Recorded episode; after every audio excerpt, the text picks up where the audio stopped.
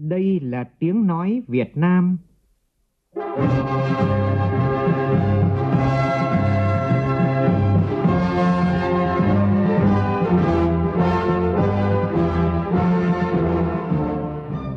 là tiếng nói Việt Nam, phát thanh từ Hà Nội, thủ đô nước Cộng hòa xã hội chủ nghĩa Việt Nam.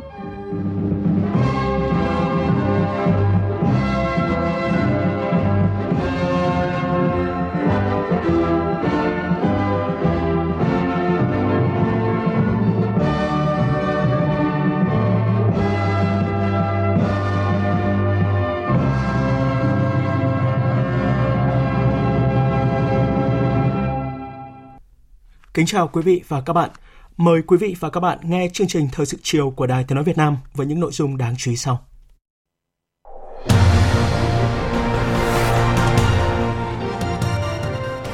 Quốc hội đồng ý kéo dài thời gian miễn thuế đất nông nghiệp thêm 5 năm tới năm 2025. Thêm nhiều tổ chức quốc tế đánh giá Việt Nam đứng đầu thế giới về khả năng ứng phó đối với đại dịch COVID-19. Nước ta đã qua 55 ngày không có ca lây nhiễm mới COVID-19 trong cộng đồng và chưa có ca tử vong. Sau nhiều lần trễ hẹn, hôm nay cao tốc Pháp Vân Ninh Bình bắt đầu áp dụng hình thức thu phí không dừng. Các chuyên gia đề nghị đẩy mạnh hình thức thu phí không dừng trên các tuyến BOT trong cả nước để công khai minh bạch và giảm ùn tắc giao thông.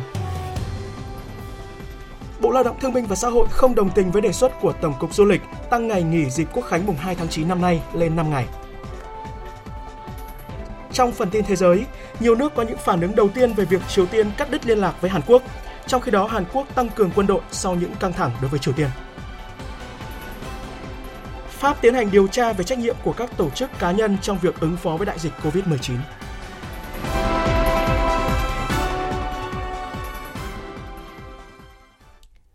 Bây giờ là nội dung chi tiết. Tiếp tục kỳ họp thứ 9 Quốc hội khóa 14, vào sáng nay, Quốc hội thảo luận ở tổ cho ý kiến về dự án luật người lao động Việt Nam đi làm việc ở nước ngoài theo hợp đồng sửa đổi, dự án luật thỏa thuận quốc tế và dự án luật sửa đổi bổ sung một số điều của luật xử lý vi phạm hành chính về dự án luật người lao động Việt Nam đi làm việc ở nước ngoài theo hợp đồng sửa đổi, đa số các đại biểu cho rằng dự án luật cần tăng cường hơn nữa công tác quản lý nhà nước, có chế tài chặt chẽ, tạo cơ hội điều kiện cho các doanh nghiệp chính thống, doanh nghiệp được phép hoạt động đưa người lao động đi ra nước ngoài, đặc biệt phải nâng cao chất lượng nguồn nhân lực của Việt Nam ra nước ngoài. Phản ánh của nhóm phóng viên Việt Cường và Kim Thanh.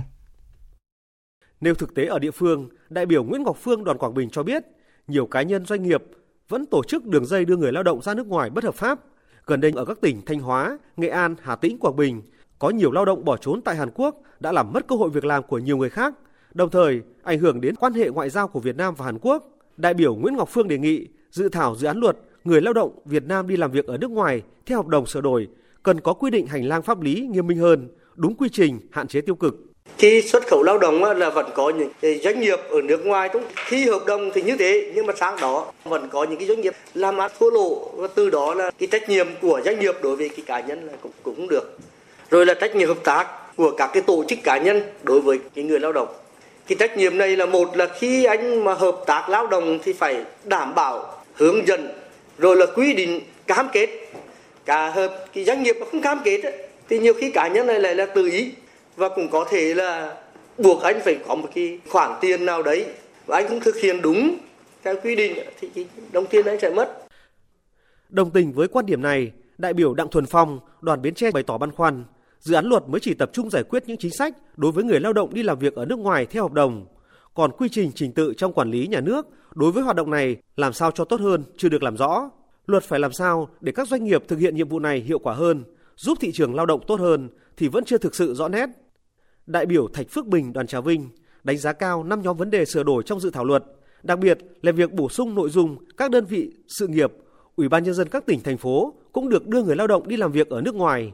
Tuy nhiên, trong quy định về thủ tục điều kiện kinh doanh đối với ngành nghề này nên đưa vào luật trách nhiệm của Ủy ban nhân dân cấp xã. Bên cạnh đó, nêu rõ hơn trách nhiệm của các doanh nghiệp, người đi lao động ở nước ngoài, trách nhiệm của các cơ quan quản lý nhà nước về lao động ở nước ngoài. Về chính sách đối với người lao động sau khi hết hạn hợp đồng về nước, đại biểu Trần Xuân Hùng đoàn Hà Nam cho rằng sau khi lao động hết hợp đồng về nước cũng cần phải có những chính sách cụ thể. Thì về cái chính sách đối với người lao động sau khi về nước tại khoản 6 điều 4 và điều 61, 62 và điều 63 Thì tôi cũng đề nghị như vậy chúng ta cũng cần phải làm rõ các cái quy định này về cái việc đánh giá tác động đầy đủ và toàn diện hơn để làm rõ cái trách nhiệm và tính khả thi trong cái việc quản lý về nhân lực, về khả năng ngân sách nhà nước của trung ương và của địa phương và đề nghị ban soạn thảo cũng nghiên cứu cụ thể các chính sách này theo hướng quy định cụ thể trách nhiệm của chính phủ, của ủy ban nhân dân và của các bộ ngành. Thì cái này như vậy tôi cũng đề nghị chúng ta cũng cần phải cho nó rõ và giải trình cho nó rõ. Thảo luận tại tổ về dự án luật sửa đổi bổ sung một số điều của luật xử lý vi phạm hành chính, đa số các đại biểu cơ bản tán thành với việc cần thiết phải sửa đổi luật này. Theo các đại biểu, cần cân nhắc thận trọng việc bổ sung quy định áp dụng các biện pháp xử lý hành chính, giáo dục tại xã, phường, thị trấn, đưa vào trường giáo dưỡng đối với người từ đủ 12 tuổi đến dưới 18 tuổi có hành vi sử dụng trái phép chất ma túy và nghiện ma túy vì chưa phù hợp với nguyên tắc đảm bảo lợi ích tốt nhất cho trẻ em theo các điều ước quốc tế mà Việt Nam là thành viên. Đại biểu Dương Ngọc Hải, đoàn thành phố Hồ Chí Minh cho rằng, mục đích áp dụng chế tài đối với người chưa thành niên là nhằm giáo dục, phòng ngừa chứ không phải là trừng phạt hành xử đối với những cái đối tượng này khi mà nghiện thì phải giáo dục tại gia đình, giáo dục tại cộng đồng, chứ không phải là đi xử lý hành chính. À, rồi đưa vào trung tâm cai nghiện bắt buộc. À, bây giờ xử lý hành chính là đã à, ghi vào cái lý lịch là đã từng có tiền sự, ghi vào lý lịch. Thì sau này các em này đi làm thì không có nơi nào nhận vì trong lý lịch là thằng này đã từng đã từng là bị xử lý hành chính về cái hành vi là cai nghiện ma túy. Như vậy là cái, nếu quy định như vậy thì cái tác dụng của luật thì nó sẽ không không có.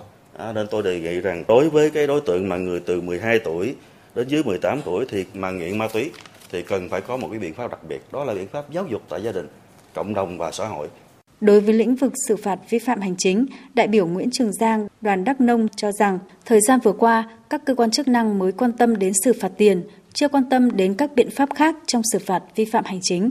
Tôi đề nghị không cần phạt nhiều, phạt 5 triệu, 10 triệu thôi. Nhưng anh xả thải ra dòng sông, anh làm sạch dòng sông đấy là khắc phục hậu quả. Rút phép giấy phép không cho kinh doanh nữa. Tạm dừng kinh doanh. Những cái biện pháp đấy mới là những cái biện pháp mà nó hiệu quả. Và một cái nữa đó là mọi hành vi vi phạm phải được phát hiện và xử lý kịp thời. Thì mới là cái gốc của vấn đề. Chứ bây giờ chúng ta mới chỉ quan tâm đến là phạt tiền là nhanh nhất. Nhưng không có nghĩa rằng phạt tiền là hiệu quả nhất. Thì tôi đề nghị để cái chỗ này các cơ quan cũng phải quan tâm rất là quan tâm đến cái cái, cái nội dung này cho ý kiến về trường hợp phải xác định giá trị tăng vật, phương tiện giám định kiểm nghiệm, kiểm định, xét nghiệm quy định tại khoản 35 điều 1 của dự thảo luật, việc lập biên bản vi phạm hành chính được tiến hành trong thời hạn không quá 3 ngày làm việc kể từ ngày nhận được kết quả xác định giá trị tăng vật, phương tiện giám định kiểm nghiệm, kiểm định, xét nghiệm.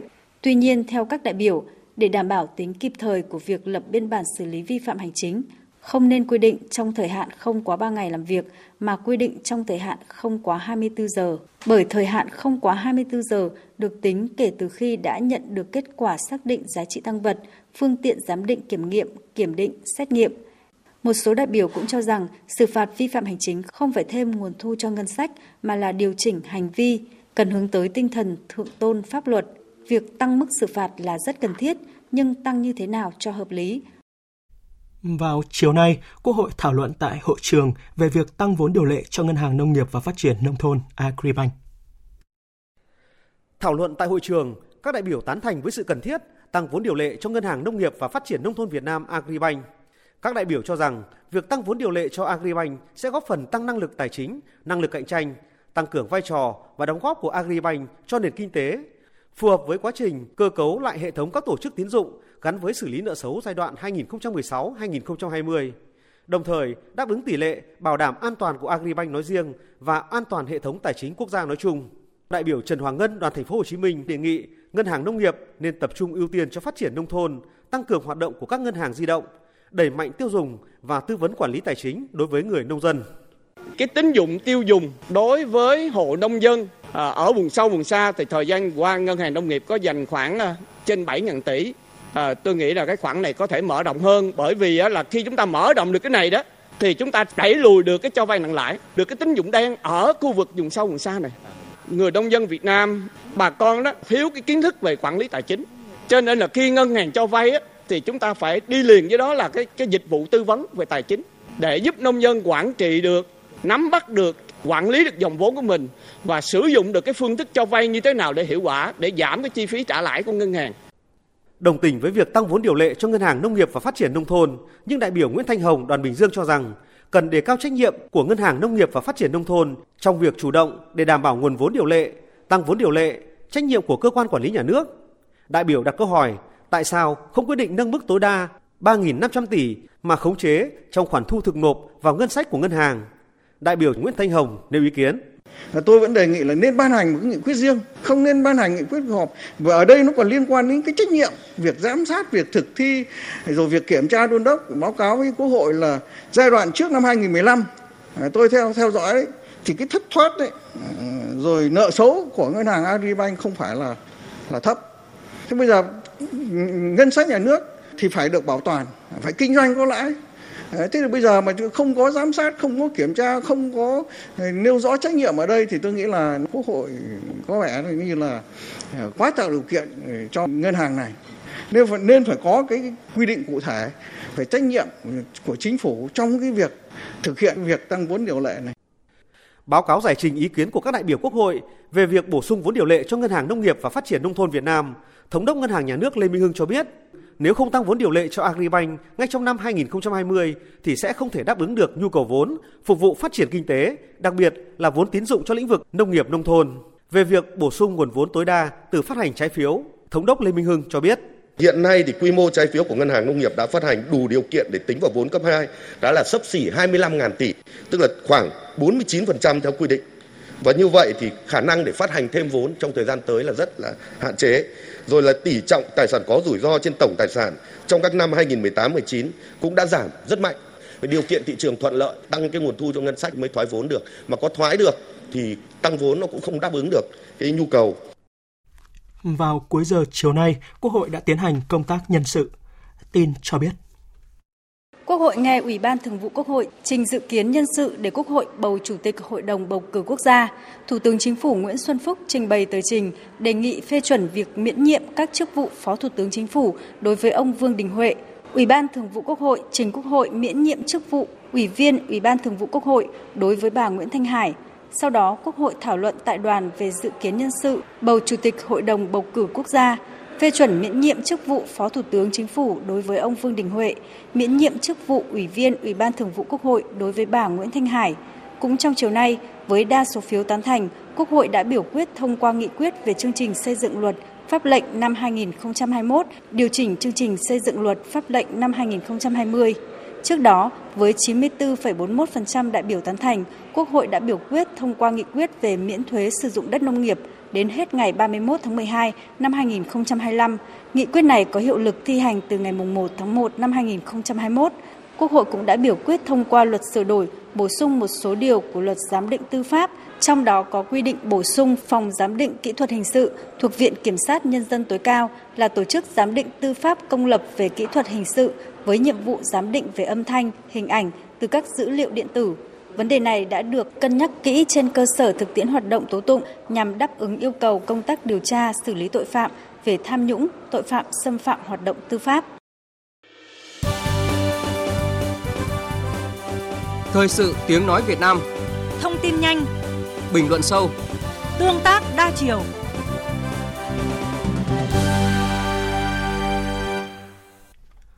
Hội nghị đặc biệt của các bộ trưởng ASEAN phụ trách phúc lợi xã hội và phát triển nhằm giảm thiểu tác động của dịch COVID-19 đến các nhóm dễ bị tổn thương đã được tổ chức trực tuyến vào chiều nay.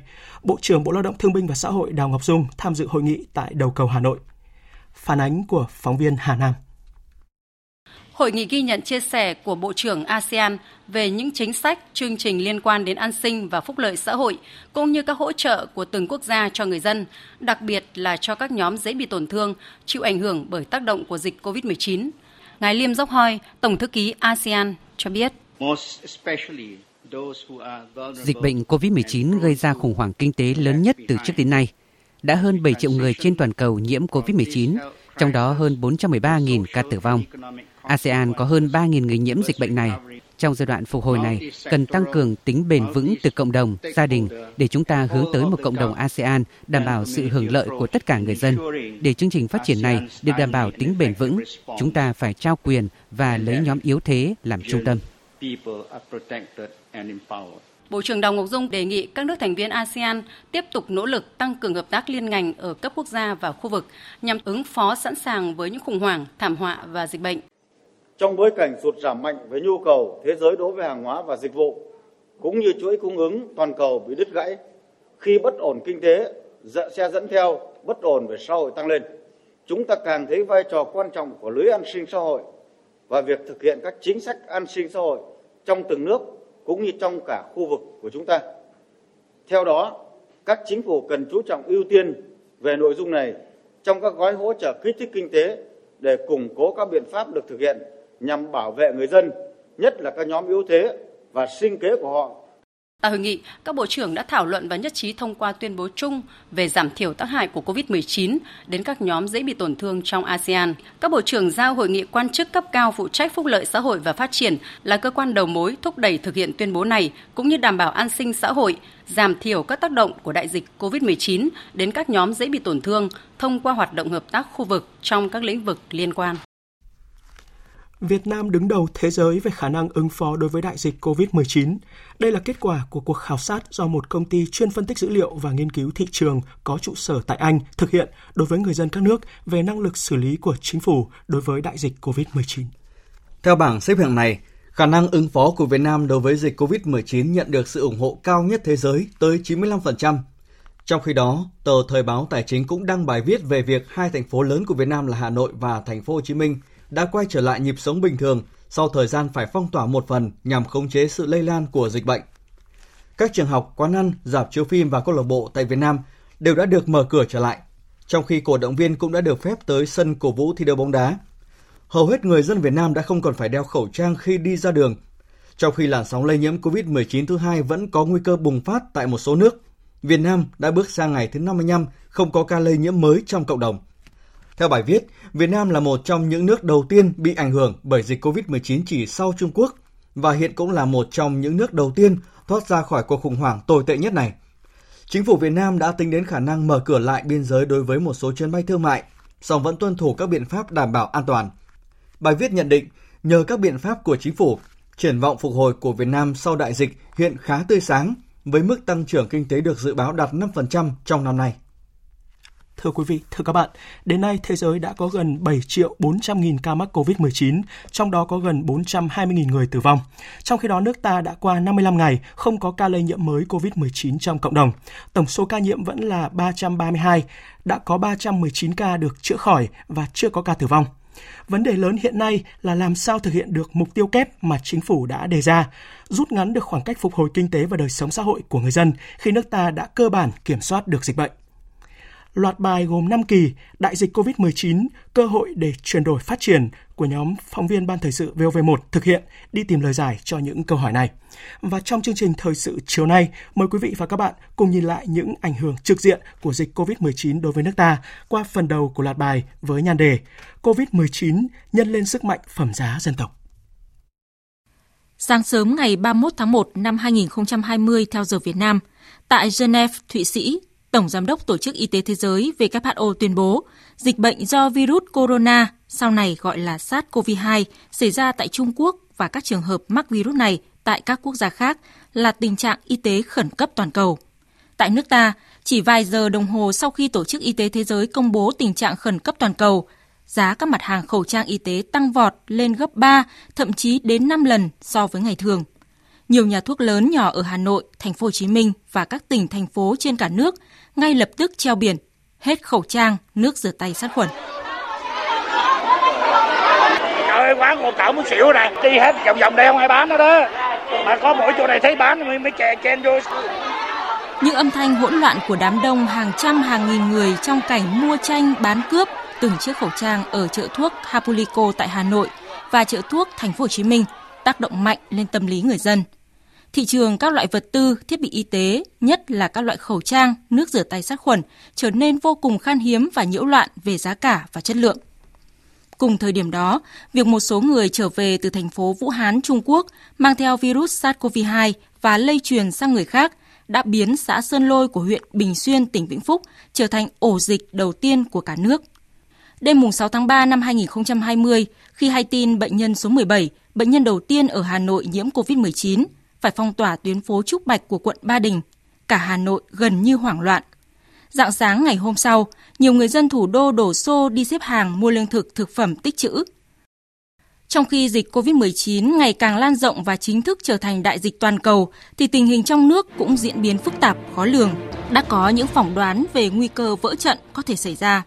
Ngay trong lúc gian nguy, người đứng đầu đảng ta, Tổng bí thư Chủ tịch nước Nguyễn Phú Trọng đã ra lời kêu gọi đồng bào, đồng chí, chiến sĩ cả nước và đồng bào ta ở nước ngoài đoàn kết một lòng đảm bảo chiến thắng đại dịch COVID-19.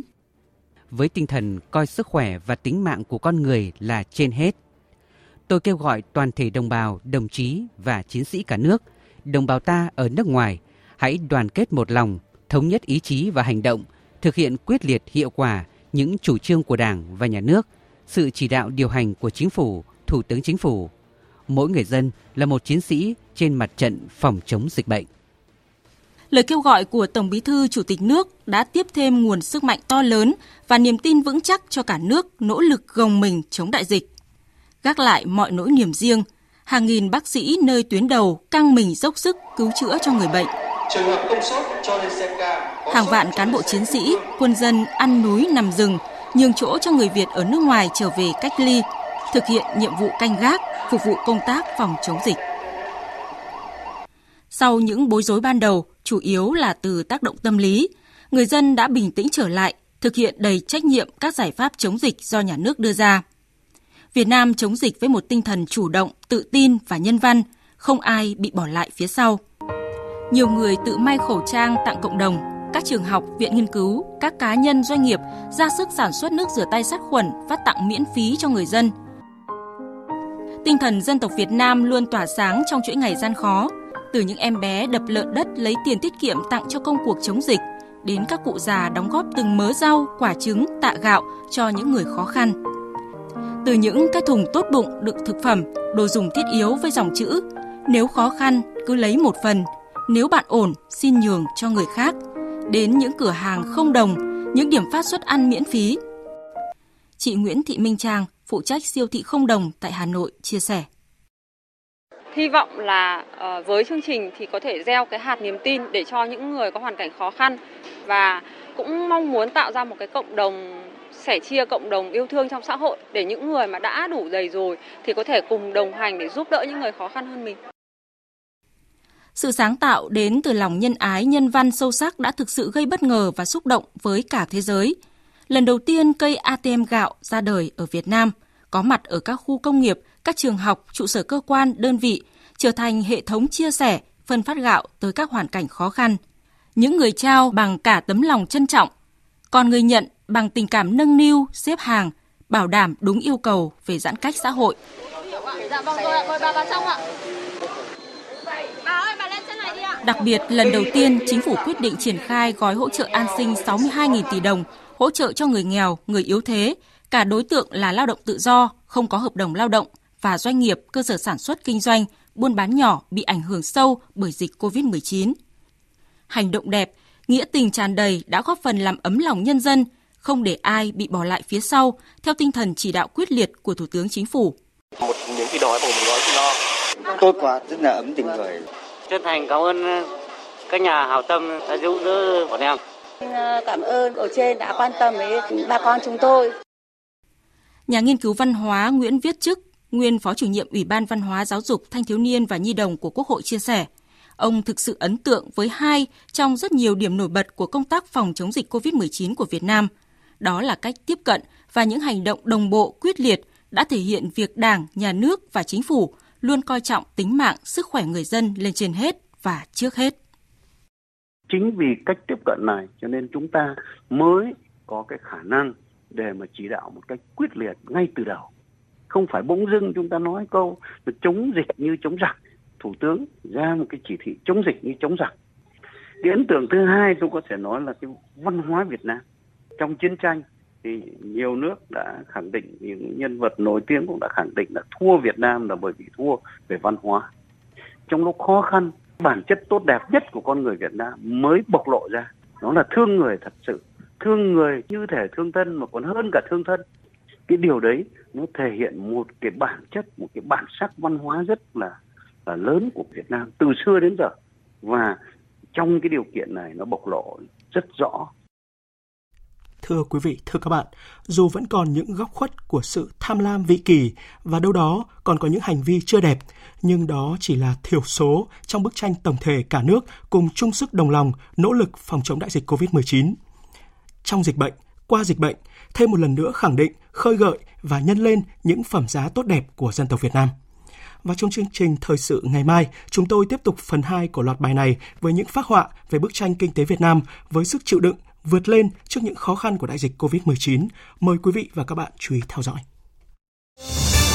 Thời sự VOV, nhanh, tin cậy, hấp dẫn.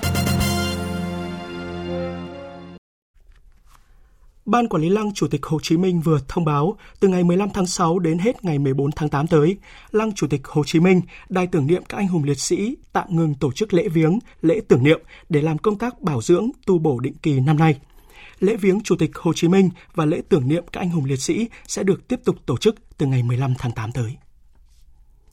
Thưa quý vị, thưa các bạn, sau nhiều lần trễ hẹn, hôm nay cao tốc Pháp Vân Ninh Bình bắt đầu áp dụng hình thức thu phí không dừng.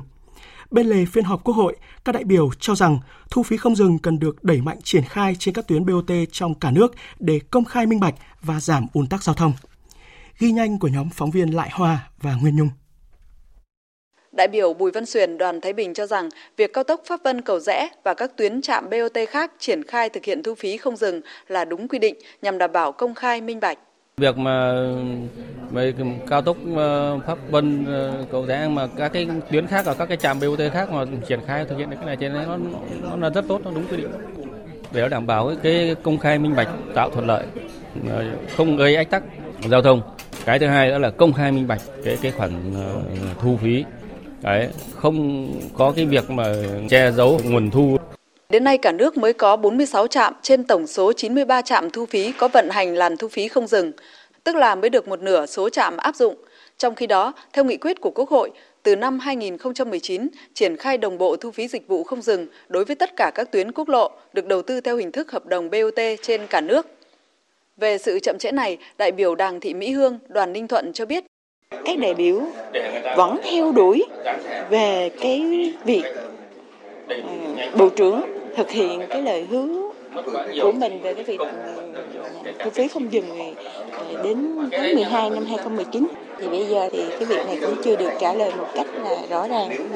Minh bạch mà mình nghĩ là bộ trưởng cần phải trả lời bằng văn bản thực hiện đến thời điểm này nó như thế nào và các cái khó khăn như thế nào. Để đại biểu quốc hội người ta chia sẻ và hoặc là người ta có ý kiến để tập trung cái nguồn lực cho bộ trưởng thực hiện cái, cái nhiệm vụ này. Ông Vũ Hồng Thanh, chủ nhiệm Ủy ban Kinh tế của Quốc hội cho biết tiến độ thu phí không dừng toàn tuyến như hiện nay là quá chậm. Thủ tướng đã chỉ đạo rất quyết liệt và các đại biểu cũng đã chất vấn rất nhiều. Vấn đề này cần đẩy mạnh và quyết liệt thực hiện. Nghị quyết 437 của Ủy ban Thường vụ Quốc hội là phải xong cái thu phí tự động không dừng ở trạm BOT là 2018 cơ, bắt đầu từ 2019 là thu. Nhưng mà đến là vẫn còn câu chuyện như thế này là rất là chậm và cái chỗ này là ảnh hưởng đến cái việc mà công khai minh bạch trong cái doanh thu à, các cái dịch vụ của các trạm BOT và ảnh hưởng đến cái thông qua cái luật đầu tư theo phương thức đối tác công tư. Một trong các điều kiện của cái, cái phương thức đầu tư theo phương thức đối tác công tư là phải công khai phải minh bạch phải kiểm soát được đầu ra đầu vào với mong muốn kích cầu du lịch nội địa sau dịch COVID-19, Tổng cục Du lịch vừa đề xuất kéo dài kỳ nghỉ lễ Quốc khánh mùng 2 tháng 9 năm nay lên thành 5 ngày, song Bộ Lao động Thương binh và Xã hội không đồng tình với kiến nghị này. Bộ trưởng Bộ Lao động Thương binh và Xã hội Đào Ngọc Dung khẳng định đây là thời điểm phải thực hiện nhiệm vụ kép vừa phòng chống dịch nhưng phải tập trung rất cao để khôi phục sản xuất, khôi phục thị trường lao động. Muốn như vậy, phải tập trung rất cao để phát triển sản xuất, tăng trưởng kinh tế. Cái thời điểm này vừa thực hiện các cái nhiệm vụ phòng chống dịch thì phải ưu tiên tối đa cho cái việc phục vụ sản xuất rồi phát triển để tăng trưởng kinh tế để rút ngắn cái khoảng cách mà chúng ta đã phải thực hiện các cái hạn chế do cái giãn cách xã hội. À, cái thứ ba đấy, chúng ta có khoảng 55 triệu lao động mà 2 triệu người so với 55 triệu người thì nó rất nhỏ nhoi. Nó chỉ khoảng 4 đến 5%. Như vậy cái ảnh hưởng nó cũng có cái tác động nó không quá lớn cho cái việc phát triển kinh tế và phát triển du lịch. Dịp mùng 2 tháng 9, thông thường từ ngày mùng 3 đến mùng 5 tháng 9 là ngày trẻ đến trường dự khai giảng. Nếu như nghỉ cả suốt từ mùng 2 đến mùng 5 thì chắc chắn học sinh cũng khó có thể tham gia du lịch cùng gia đình. Vì vậy, việc giữ hoạt động này chính là dịp để bố mẹ chăm sóc con cái, chuẩn bị sách vở và tạo điều kiện đưa trẻ đến trường. Hôm nay, Bộ Giáo dục và Đào tạo có công văn hướng dẫn thực hiện bồi dưỡng giáo viên và cung ứng sách giáo khoa lớp 1 năm học 2020-2021.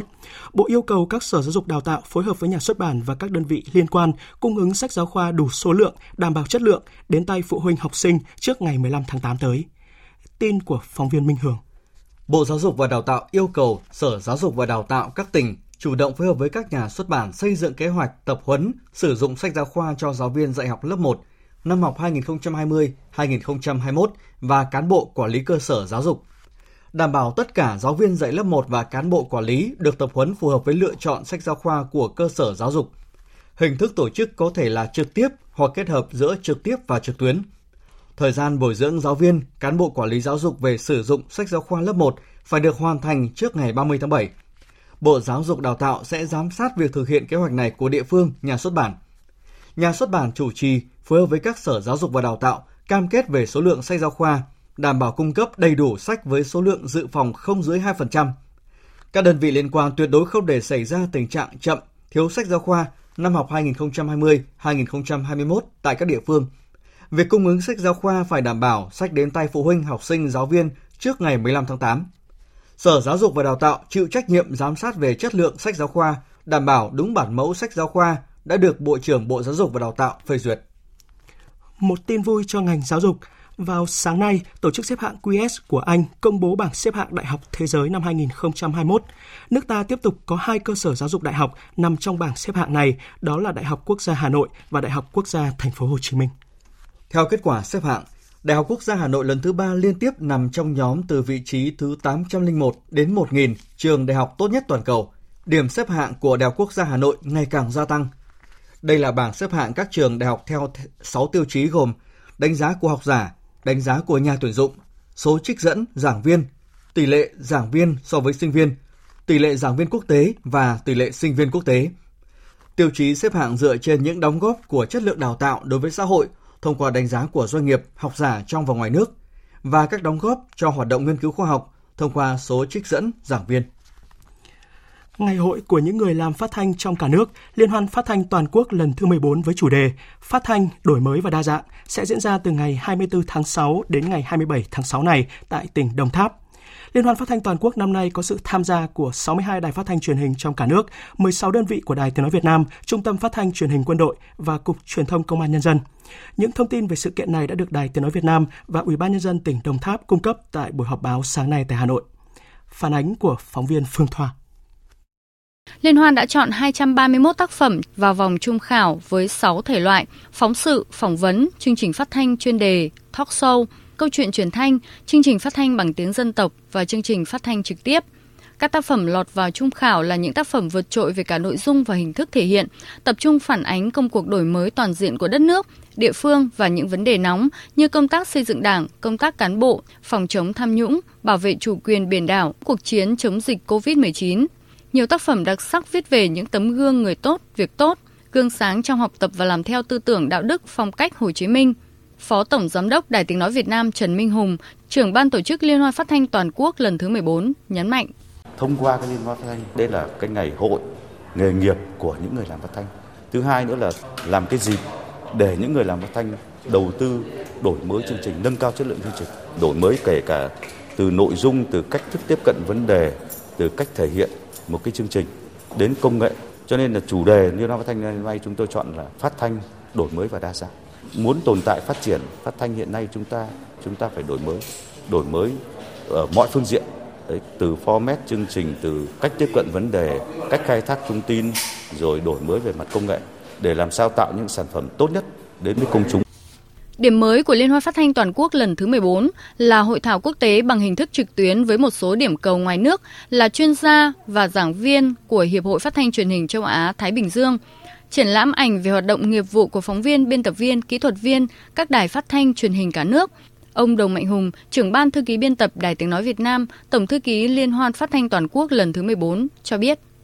Kỳ liên hoan trước thì chúng ta thi cái thể loại chương trình phát thanh tổng hợp, còn năm nay thì thành chương trình phát thanh chuyên đề. Ờ, bởi vì là khi mà gửi một chương trình tổng hợp, cái chủ đề nó rất là khó. Các anh các chị có thể gửi một chương trình thời sự từ rất là lâu rồi, tính ờ, cập nhật nó cũng ít hơn. Thứ hai làm chương trình tổng hợp thì cái tính chuyên sâu của nội dung nó sẽ là một điểm khó cho các đơn vị và chương trình chuyên đề chúng tôi mong muốn là các đơn vị tham dự liên hoan sẽ có được những tác phẩm về nội dung sẽ là phong phú nhất và chuyên sâu nhất bởi vì chuyên đề có nghĩa là nói được nhiều nội dung và đa dạng nhất những vấn đề mang tính chất ờ, chính trị như là phòng chống tham nhũng hay là công tác cán bộ cho đến những vấn đề rất là đời thường như là những cái vụ thảm án ờ, xảy ra liên tiếp để có kỳ liên hoan phát thanh an toàn, tỉnh Đồng Tháp đã triển khai các phương án tốt nhất để phòng dịch COVID-19 trong suốt thời gian diễn ra liên hoan phát thanh, đồng thời tạo điều kiện cho các đoàn dự liên hoan phát thanh tham quan và tìm hiểu về đất nước, con người Đồng Tháp tại một số địa điểm nổi tiếng của tỉnh. Dự kiến Liên hoan phát thanh toàn quốc lần thứ 14 sẽ trao 20 giải vàng, 53 giải bạc, 72 giải đồng, 6 giải người dẫn chương trình tài năng và nhiều bằng khen cho các tác giả, tác phẩm nước ta đã có tổng đài đầu tiên sử dụng trí tuệ nhân tạo để trả lời bằng tiếng Việt và do các kỹ sư trong nước phát triển. Đây là tổng đài Cyber Conbot của Trung tâm Không gian mạng Viettel thuộc tập đoàn Viettel. Công nghệ này sắp được triển khai thực tế cho các doanh nghiệp. Với nền tảng công nghệ trí tuệ nhân tạo Cyber Conbot cho phép tổng đài thoại có thể tự động tương tác với khách hàng bằng ngôn ngữ tự nhiên. Điểm vượt trội là Cyber Conbot có khả năng nhận biết giọng nói của khách hàng để hiểu được ý định và đáp ứng nhu cầu của khách hàng ngay trong cuộc gọi – Ông Phạm Quang Vinh, trưởng bộ phận sản phẩm Cyber Conbot của Trung tâm Không gian mạng Viettel cho biết. Khi mà mình đưa cái sản phẩm này ra thì là cũng mong muốn Conbot này có thể giao tiếp được với khách hàng như người thật cách tự nhiên nhất như người thật. Thì nó có hai công nghệ. Một là công nghệ là xử lý âm thanh để đưa ra cái thành cái giọng nói tự nhiên nhất. Cái thứ hai nữa nó chính là cái phần liên quan đến học máy. Ờ, khi nói tiếp xúc với cả khách hàng ấy, thì có rất nhiều các cái loại ý định khác nhau. Cái con bot có cái cơ chế tự học những cái từ đồng nghĩa, gần nghĩa, những cái tình huống gần giống nhau để vận dụng xử lý cái tình huống tương tự. Việc triển khai Cyber Conbot có thể đáp ứng nhu cầu về tối ưu nhân sự tự động hóa cùng chiến lược chuyển dịch số của các doanh nghiệp, một xu hướng ngày càng được khẳng định sau khi dịch bệnh COVID-19 bùng phát. Với sự hỗ trợ của CyberConbot, doanh nghiệp sẽ nâng cao đáng kể tỷ lệ hỗ trợ tư vấn tương tác cho khách hàng, tối ưu chi phí nhân sự online thường xuyên, Tại thị trường Việt Nam, Viettel là đơn vị đầu tiên đưa CyberConbot ra thử nghiệm với khách hàng thực và sẵn sàng tiếp nhận các ý kiến đóng góp để công nghệ có non trẻ này phát triển mạnh mẽ hơn. Ông Phạm Quang Vinh khẳng định. Làm sản phẩm ấy thì rất là mong muốn nó có những cái sự lớn mạnh và trưởng thành một cách vững chắc. Ờ, nó không chỉ dừng ở cái việc là ra lệnh bằng giọng nói hoặc là nói chuyện với khách hàng một cách đơn thuần mà nó còn có cả đưa vào hầu hết các lĩnh vực ngành nghề, ví dụ như là ngành tài chính ngân hàng, Mới đây, CyberConbot của Trung tâm Không gian mạng đã được Hội đồng Trung khảo Giải thưởng Sao Khuê 2020 vinh danh ở hạng mục sản phẩm giải pháp công nghệ 4.0 xuất sắc. Cùng với sự phát triển của trí tuệ nhân tạo, CyberConbot sẽ là xu hướng được triển khai rộng rãi từ năm 2020, ứng dụng vào các ngành như du lịch, thực phẩm, viễn thông, ngân hàng, y tế, thương mại điện tử. Sau khi Ủy ban nhân dân thành phố Hà Nội thông qua kế hoạch tưới nước rửa đường với kinh phí lên tới hơn 100 tỷ đồng, Sở Xây dựng Hà Nội vừa có công văn gửi Ủy ban nhân dân các quận huyện thị xã triển khai chủ trương này. Tin của phóng viên Huy Nam. Sở Xây dựng Hà Nội đề nghị Ủy ban nhân dân các quận, huyện, thị xã tính toán khối lượng, tần suất, phạm vi các tuyến đường, đề xuất thực hiện tưới nước rửa đường trên địa bàn theo thực tế, đồng thời ra soát, đảm bảo nguồn kinh phí phù hợp với khả năng cân đối ngân sách của địa phương về thực hiện tưới nước rửa đường, đảm bảo vệ sinh môi trường. Quận Hoàn Kiếm có kế hoạch phân loại rửa đường 3 lần một tuần để phục vụ không gian đi bộ Hồ Gươm và vùng phụ cận, phục vụ tuyến phố đi bộ phố cổ các tuyến phố trục chính Lý Thường Kiệt, Trần Hưng Đạo, Hai Bà Trưng, rửa hàng ngày và các tuyến phố phục vụ an ninh trật tự, chống đua xe, rửa 4 lần một tuần. Ông Phạm Tuấn Long, Phó Chủ tịch Ủy ban Nhân dân quận Hoàn Kiếm cho biết. Chúng tôi có cả những cái phương án đột xuất, ngoài những cái phương án cố định nha. Duy trì thường xuyên theo mùa rồi những cái ngày mưa thì chắc chắn là không rửa rồi. Thế còn những cái ngày mà hanh khô thì tăng cường cái tần suất rồi những ngày nắng nóng để giảm nhiệt của mặt đường Thế và ngoài ra thì có những cái tuyến đường trục chính thì cũng sẽ được uh, duy trì và bổ sung cái việc rửa đấy. Cũng có cả, có một cái phương án phòng cái trường hợp phát sinh thì cũng sẽ có cái phương tiện để rửa ngay. Trước đó, nhằm hạn chế thực trạng ô nhiễm không khí tại thủ đô, Chủ tịch Ủy ban nhân dân thành phố Hà Nội đã có cuộc họp với các sở, ngành, quận huyện, ban giải pháp khắc phục. Những giải pháp được thành phố Hà Nội đưa ra là lắp đặt thêm 50 đến 60 trạm quan trắc không khí để Hà Nội có từ 70 đến 80 trạm quan trắc. Cùng với đó là cải tạo ô nhiễm ao hồ, đẩy nhanh tiến độ các nhà máy rác thải, vận động người dân không dùng than tổ ong, tiến hành rửa đường sau 3 năm tạm dừng. Thưa quý vị, thưa các bạn, việc thiếu bãi tắm cho người dân ở một thành phố biển là điều khó tin. Tại thành phố Hạ Long, tỉnh Quảng Ninh, do chưa có bãi tắm đạt chuẩn nên người dân ở nhiều khu vực vẫn phải đến các bãi tắm tự phát gần các khu vực công trường, bến tàu và đã xảy ra nhiều trường hợp đuối nước tử vong ở những bãi tắm tự phát này.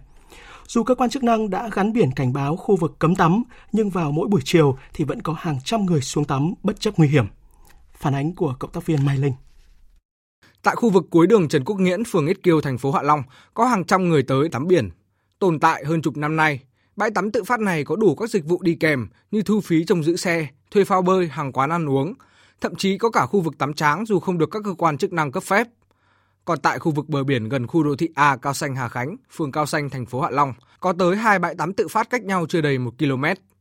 Đây là khu vực thường xuyên có tàu bè qua lại, phía trên bờ là công trình xây dựng dở dang và đã được chính quyền cắm biển cảnh báo, lực lượng trật tự tuyên truyền.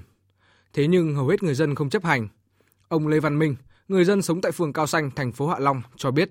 Dân chúng này người ta ở đây người ta tiện đây thì người ta cứ ra đây thôi. Thế còn để cái sự nguy hiểm hay không thì cái việc đấy nó cũng khó. Ra đây đúng không có bãi tắm. Thường người ta ra bến đoan nhưng mà ra ngoài đấy là nguy hiểm hơn. Ở trong này thì còn ít sóng là nó cũng lông hơn. Nếu mà có bãi tắm tử tế ở đây thì tốt quá. Dân chúng thì không phải đi xa.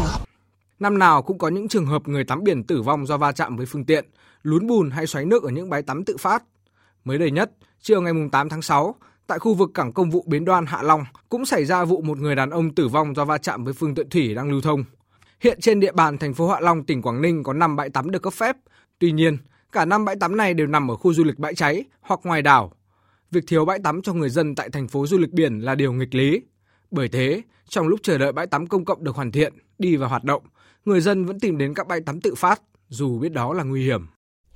Tiếp theo, biên tập viên Ngọc Trinh chuyển đến quý vị và các bạn một số thông tin thời tiết. Trung tâm Dự báo Khí tượng Thủy văn Quốc gia cho biết, trưa nay nắng nóng và nắng nóng gai gắt tiếp tục xảy ra ở khu vực đồng bằng Bắc Bộ và Trung Bộ với nền nhiệt độ phổ biến trong khoảng từ 35 đến 37 độ, có nơi trên 38 độ.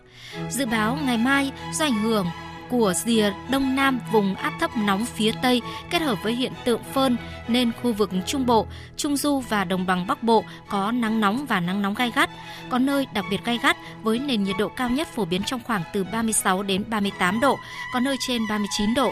Độ ẩm tương đối thấp nhất trong ngày phổ biến từ 45 đến 55%. Cảnh báo nắng nóng ở các tỉnh Trung Bộ còn kéo dài trong nhiều ngày tới.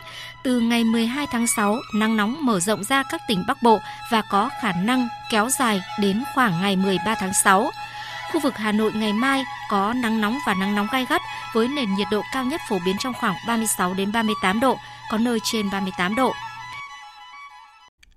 Chuyển sang phần tin thế giới, Mỹ và Nga vừa đạt được thỏa thuận về thời gian và địa điểm tổ chức đàm phán về hiệp ước cắt giảm vũ khí chiến lược mới trong tháng này. Điều này đánh dấu sự nhượng bộ của chính quyền Mỹ sau nhiều lần từ chối lời kêu gọi của Nga gia hạn hiệp ước này. Tổng hợp của biên tập viên Phạm Hà. Đặc phái viên của Tổng thống Mỹ về kiểm soát vũ khí Marzan Billingsley cho biết, vòng đàm phán mới về kiểm soát vũ khí giữa hai bên sẽ được tổ chức tại Viên, Áo vào ngày 22 tháng 6. Tuy nhiên, điều đáng lo ngại trong các cuộc đàm phán này là Mỹ vẫn không chịu từ bỏ lập trường yêu cầu Trung Quốc tham gia vào hiệp ước. Tổng thống Mỹ Donald Trump nhiều lần tuyên bố mong muốn xây dựng một thỏa thuận hạt nhân ba bên mới giữa Nga, Trung Quốc và Mỹ, vì theo quan điểm của Mỹ, hiệp ước START 3 có một số thiếu sót và lỗi thời. Tuy nhiên, Trung Quốc nhiều lần bác bỏ đề nghị này. Người phát ngôn Bộ Ngoại giao Trung Quốc Triệu Lập Kiên khẳng định. Mỹ là quốc gia đã thực hiện nhiều thí nghiệm vũ khí hạt nhân nhất. Chúng tôi kêu gọi Mỹ gánh vác trách nhiệm pháp lý của mình, tuân thủ cam kết, bảo vệ các mục tiêu và mục đích cơ bản của hiệp ước. Họ cần làm nhiều hơn để bảo vệ các hiệp ước giải trừ hạt nhân quốc tế và không phổ biến vũ khí hạt nhân. Chúng tôi kêu gọi Mỹ ngừng phá vỡ sự ổn định chiến lược toàn cầu. Nga mặc dù ủng hộ các cuộc đàm phán hiệp ước START mới nên bao gồm cả Trung Quốc và nhiều quốc gia khác, Thực tế, sự tham gia của Trung Quốc vào các cuộc đàm phán về một hiệp ước START mới là điều không chỉ Nga mà nhiều chuyên gia kiểm soát vũ khí quốc tế ủng hộ. Tuy nhiên, với START mới sẽ hết hiệu lực vào tháng 2 tới, sẽ không đủ thời gian để đàm phán một thỏa thuận mới bao gồm cả Trung Quốc. Vì vậy, có nhiều ý kiến ủng hộ tiếp tục gia hạn hiệp ước hiện nay. Hiểu rõ được thế khó trong việc thúc đẩy một hiệp ước START mới bao gồm cả Trung Quốc, hiện có nhiều thông tin cho rằng Mỹ đang cân nhắc một chiến lược mới – Do đó, Mỹ có thể chấp nhận gia hạn hiệp ước này trong thời gian ngắn, có thể là 6 tháng để Mỹ có thêm thời gian theo đuổi một hiệp ước tham vọng hơn với sự tham gia của cả Trung Quốc và Nga. Quan hệ liên triều một lần nữa quay lại thời kỳ băng giá sau khi Triều Tiên vừa bất ngờ tuyên bố cắt đứt hoàn toàn và đóng đường dây liên lạc với phía Hàn Quốc. Biên tập viên Phương Anh tổng hợp thông tin. Những nỗ lực trong hai năm qua làm ấm quan hệ liên triều dường như đã thất bại hoàn toàn sau tuyên bố của Triều Tiên. Không ít ý kiến cho rằng động thái lạnh lùng của Triều Tiên ẩn chứa nhiều toan tính và không loại trừ các động thái khiêu khích quân sự theo sau lập trường cứng rắn vừa đưa ra. Ngay sau tuyên bố cứng rắn của Triều Tiên, Hàn Quốc kêu gọi nước này duy trì đường dây liên lạc giữa hai bên. Giới chức Bộ Thống nhất Hàn Quốc khẳng định các đường dây liên lạc liên triều là phương tiện trao đổi cơ bản và nên được duy trì theo đúng các thỏa thuận giữa hai nước.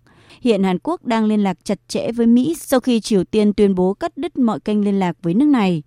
Bày tỏ sự thất vọng trước hành động của Triều Tiên, chính quyền Mỹ kêu gọi Bình Nhưỡng khôi phục hợp tác với nước láng giềng. Tuyên bố của Bộ Ngoại giao Mỹ khẳng định Mỹ luôn ủng hộ các tiến triển trong quan hệ liên triều, đồng thời kêu gọi Triều Tiên quay trở lại với ngoại giao và hợp tác. Mỹ cam kết phối hợp chặt chẽ với đồng minh Hàn Quốc trong những nỗ lực gắn kết với Triều Tiên. Cùng quan điểm, người phát ngôn Bộ Ngoại giao Trung Quốc Hoa Xuân Oánh hôm qua nhấn mạnh Trung Quốc hy vọng Triều Tiên và Hàn Quốc sẽ tiếp tục hợp tác thông qua đối thoại. Mối quan hệ liên triều là nhân tố chính ảnh hưởng trực tiếp đến tình hình bán đảo Triều Tiên. Là một nước láng giềng gần gũi, Trung Quốc luôn hy vọng và ủng hộ Triều Tiên, Hàn Quốc cải thiện mối quan hệ thông qua đối thoại và tham vấn, thúc đẩy sự hòa giải và hợp tác. Trong diễn biến mới nhất liên quan, tại cuộc họp ngày hôm nay, các quan chức của Bộ Quốc phòng Hàn Quốc cho rằng tình trạng quân đội tại khu vực biên giới Hàn Quốc và Triều Tiên phải được quản lý một cách ổn định và nghiêm ngặt. Phóng viên Bùi Hùng thông tin. Bộ Quốc phòng Hàn Quốc cho rằng hiện tại Triều Tiên vẫn đang tiếp tục hoạt động mang tính quân sự như phóng tên lửa. Do đó, quân đội Hàn Quốc được đặt trước tình trạng phải cùng lúc ứng phó với không chỉ đối với những đe dọa an ninh à, quân đội truyền thống mà cả đối với đe dọa an ninh quân đội phi truyền thống như đại dịch Covid-19. Thời gian qua, quân đội Hàn Quốc đã thực hiện huấn luyện vừa phòng chống dịch Covid-19 vừa đối phó với các vụ bắn tên lửa của Triều Tiên. Bộ trưởng Quốc phòng Hàn Quốc Cheong Kyung Du nhấn mạnh rằng quân đội Hàn Quốc đồng thời với việc huấn luyện phải thường xuyên duy trì sức mạnh chiến đấu cao nhất sau khi dịch COVID-19 tại Pháp được kiểm soát, các cơ quan tư pháp nước này bắt đầu mở các cuộc điều tra về cách thức quản lý dịch bệnh sau khi có rất nhiều đơn kiện của các tổ chức và cá nhân trong thời gian vừa qua. Phóng viên Huỳnh Điệp, thường trú tại Pháp, đưa tin. Các cuộc điều tra bắt đầu được triển khai từ ngày thứ Hai mùng 8 tháng 6 với các tội danh vô ý làm chết người, vô ý gây thương tích, gây nguy hiểm cho tính mạng của người khác, cố ý không phòng chống thảm họa y tế, không cứu giúp người đang ở trong tình trạng nguy hiểm đến tính mạng, các cuộc điều tra này sẽ xem xét có hay không trách nhiệm hình sự của những người có thẩm quyền trong quản lý dịch bệnh COVID-19 tại Pháp. Quá trình điều tra sắp tới sẽ tập trung làm rõ các bất bình của người dân liên quan tới các vấn đề chính như việc trang bị khẩu trang cho người dân, việc xét nghiệm virus SARS-CoV-2 hay liên quan tới vấn đề việc làm. Trong khi đó, Quốc hội Pháp cũng đang tiến hành các cuộc điều tra liên quan đến cách thức quản lý dịch bệnh COVID-19, ngày 9 tháng 6, Ủy ban điều tra của Quốc hội Pháp về cuộc khủng hoảng liên quan dịch COVID-19 đã nhóm họp và lên danh sách các nhân vật sẽ được chất vấn trong thời gian tới. Người đầu tiên được triệu tập sẽ là Tổng cục trưởng Tổng cục Y tế Bộ Y tế Pháp, gương mặt được coi là biểu tượng của cuộc chiến chống COVID-19 tại Pháp khi ông này xuất hiện hàng ngày trong các cuộc họp báo về tình hình dịch COVID-19. Tiếp theo là các nhân vật đứng đầu các tổ chức y tế như Tổng giám đốc cơ quan y tế Pháp bà Geneviève Chen hay ông Jean-François Defessy, Chủ tịch Hội đồng Khoa học Bộ trưởng Y tế Olivier Véran, cựu Bộ trưởng Y tế bà Agnès Buzyn hay Thủ tướng Edouard Philippe sẽ được triệu tập sau khi kết thúc cuộc bầu cử địa phương vòng 2 vào ngày 28 tháng 6 tới. Sau khi Bộ Giáo dục Trung Quốc khuyến cáo học sinh sinh viên nước này không nên sang Australia học tập do lo ngại về sự an toàn, hôm nay nhóm 8 trường đại học hàng đầu của Australia đã chính thức phản đối tuyên bố này của Trung Quốc. Phóng viên Việt Nga thường trú tại Australia đưa tin. Trong thông báo đưa ra, bà Vicky Thompson, giám đốc điều hành nhóm 8 trường đại học hàng đầu của Australia cho biết, các trường đại học đều cảm thấy thất vọng và phi lý trước tuyên bố của Trung Quốc. Bà Vicky cũng cho hay đã yêu cầu Đại sứ quán Trung Quốc tại Australia công bố bằng chứng mà Bộ Giáo dục Trung Quốc đã nhắc đến để cùng phối hợp giải quyết. Song Đại sứ quán Trung Quốc tại Australia cho biết không có lo ngại về các vụ tấn công phân biệt chủng tộc nhằm vào các sinh viên châu Á. Tuyên bố của nhóm 8 trường đại học hàng đầu Australia đưa ra sau khi hôm qua Bộ Giáo dục Trung Quốc cảnh báo học sinh, sinh viên nên cân nhắc khi tới Australia học tập do đã xảy ra các vụ phân biệt chủng tộc nhằm vào những người gốc châu Á tại Australia trong thời gian dịch COVID-19. Ngay lập tức, Bộ trưởng Giáo dục Australia Dan Tehan đã phản đối tuyên bố của Bộ Giáo dục Trung Quốc và khẳng định Australia là địa điểm ưa thích của sinh viên quốc tế vì đã xây dựng thành công xã hội đa văn hóa và chào đón tất cả sinh viên quốc tế. Đồng thời, Australia cung cấp chương trình giáo dục đẳng cấp thế giới. Căng thẳng trong quan hệ giữa Australia và Trung Quốc đang dần leo thang và lan sang nhiều lĩnh vực từ kinh tế tới du lịch và mới đây nhất là giáo dục. Tiếp theo, biên tập viên Ngô Đức chuyển đến quý vị và các bạn trang tin thể thao.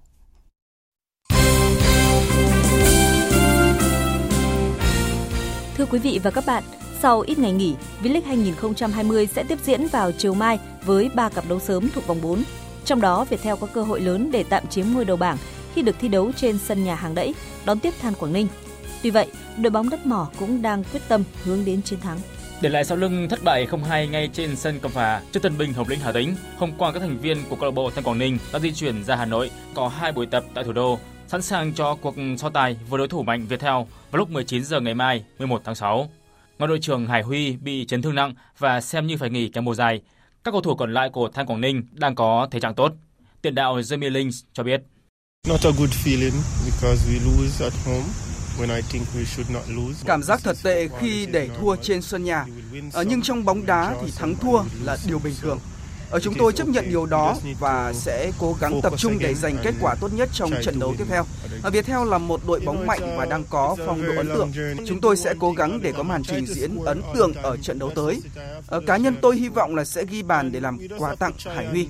Viettel là đội bóng mạnh nhưng toàn đội cũng sẽ cố gắng để giành chiến thắng. Đúng như nhận xét của Jamie Lins, đội chủ nhà Viettel đang đặt phong độ cao, có 7 điểm như đội đầu bảng thành phố Hồ Chí Minh nhưng xếp sau do chỉ số phụ. Việc đá sớm ở vòng này là cơ hội để Viettel lao lên ngôi đầu. Cũng đang có 7 điểm, Sông Lam Nghệ An là đội bóng khác có cơ hội xoắn ngôi đầu bảng khi làm khách của Thanh Hóa lúc 17 giờ ngày 12 tháng 6. Chạy với thứ hạng top 3 của đội khách, đội chủ nhà đang rơi vào khủng hoảng. Chính xác là 14 vòng đấu liên tiếp, Thanh Hóa giành được 2 trận hòa và có đến 12 trận thua gặp đội bóng quê hương Nghệ An ngay trong trận đấu ra mắt. Tân huấn luyện viên Nguyễn Thành Công của Thanh Hóa FC chia sẻ. Sông Lam Nghệ An là một đối thủ của Thanh Hóa thôi. Còn chuyện quê hương thì đó là vấn đề tình cảm trên tư cá nhân không. Và tôi luôn luôn theo dõi tất cả các đội và các trận đấu. Tôi nghĩ là ở Thanh Hóa thì có nhiều cầu thủ, có đẳng cấp và chất lượng. Tôi không hiểu là một cái lý do gì đó hoặc là do cái ảnh hưởng của cái Covid. Đấy nên là họ chưa phát huy được hết. Ngoài trận derby Bắc Trung Bộ, vòng 4 còn có trận derby xứ Quảng giữa HB Đà Nẵng và Quảng Nam lúc 17 giờ ngày 11 tháng 6. Sau đó là trận derby Sài Thành giữa thành phố Hồ Chí Minh và Sài Gòn FC lúc 19 giờ ngày 12 tháng 6. Chuyển sang các thông tin đáng chú ý khác, về việc truyền thông Iraq hôm nay đưa tin Hiệp hội bóng đá Iraq đã gửi lời mời đội tuyển Việt Nam đá giao hữu với đội tuyển Iraq, Tổng thư ký Liên đoàn bóng đá Việt Nam Lê Hoài Anh đã chính thức xác nhận. Tuy vậy, VFF đang phải kiểm tra lại các quy định liên quan đến phòng chống dịch COVID-19 của chính phủ. Nếu được thông qua, trận giao hữu giữa đội tuyển Việt Nam và Iraq có thể diễn ra vào ngày 8 tháng 10.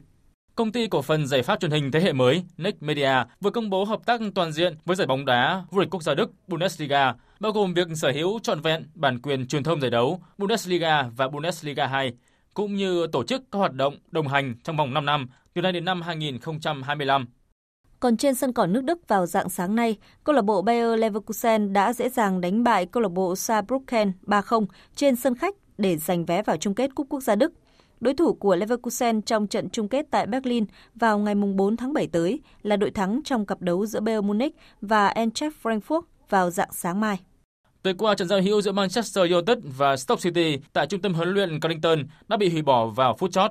Và đến hôm nay, phía Stoke City mới đưa ra lời giải thích.